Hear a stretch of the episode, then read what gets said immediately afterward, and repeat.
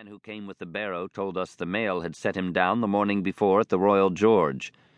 That he had inquired what inns were along the coast, and hearing ours well spoken of, I suppose, and described as lonely, had chosen it from the others for his place of residence.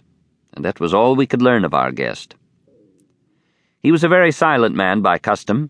All day he hung round the cove or upon the cliffs with a brass telescope.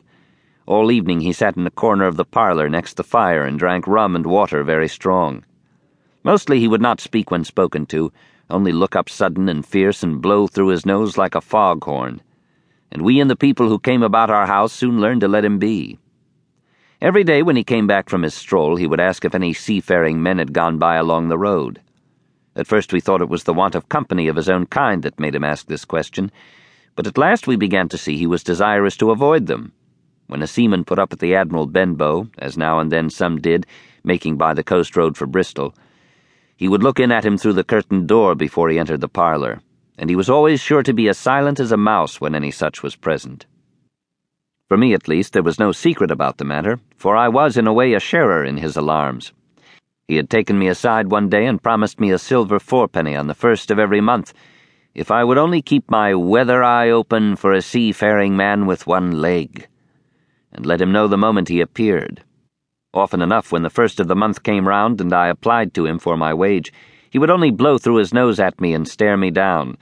But before the week was out, he was sure to think better of it, bring me my fourpenny piece, and repeat his orders to look out for the seafaring man with one leg. How that personage haunted my dreams, I need scarcely tell you. On stormy nights when the wind shook the four corners of the house and the surf roared along the cove and up the cliffs, I would see him in a thousand forms and with a thousand diabolical expressions. Now the leg would be cut off at the knee, now at the hip. Now he was a monstrous kind of a creature who had never had but the one leg, and that in the middle of his body. To see him leap and run and pursue me over hedge and ditch was the worst of nightmares. And altogether I paid pretty dear for my monthly fourpenny piece, in the shape of these abominable fancies.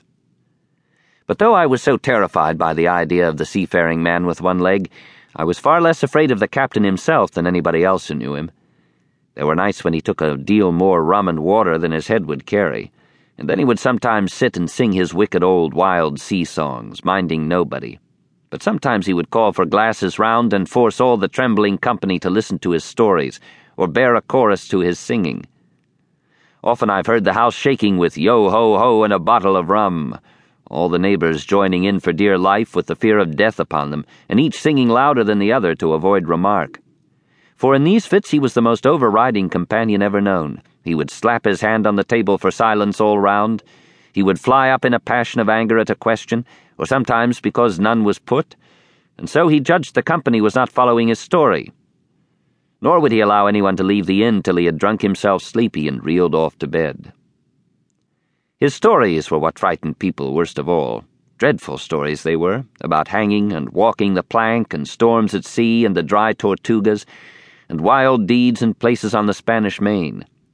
By his own account, he must have lived his life among some of the wickedest men that God ever allowed upon the sea, and the language in which he told these stories shocked our plain country people almost as much as the crimes that he described.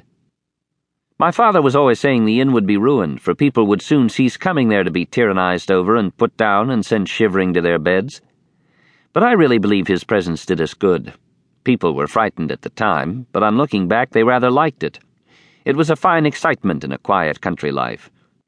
And there was even a party of the younger men who pretended to admire him, calling him a true sea dog and a real old salt and such like names, and saying there was the sort of man that made England terrible at sea.